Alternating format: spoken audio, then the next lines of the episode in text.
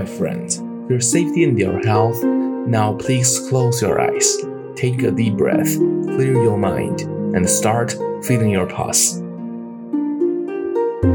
Hello my friend, welcome back to GFT channel. You're at the episode 37.My daughter Anna is 3 months old. To me, she's definitely the angel sent by God.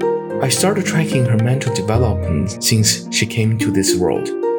At the beginning, in the first months, newborn babies cry without changing their tune. So you won't find any emotion inside, but just the mechanic demands. However, things change quickly every other month. Right now,Anna is able to cry in many different melodies, which clearly tell the difference between emotions in her mind. However, there's one thing babies won't develop until 2 years old.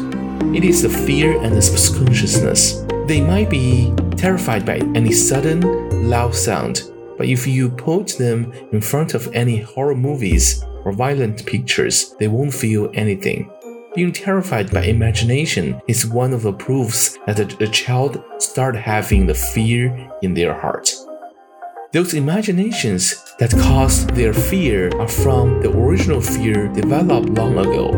It is weird that although babies cannot be terrified by imaginations, but they can feel other people's emotions, especially from their parents. Whenever her mom is upset or angry,Whenever her mom is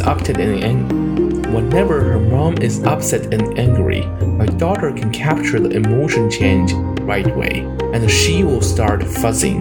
It is probably one of the earliest mental pressure the baby can get other than hunger and discomfort.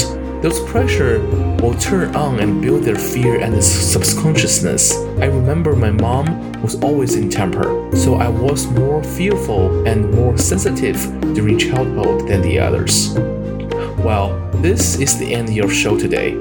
Thank you for your time and your faith with God.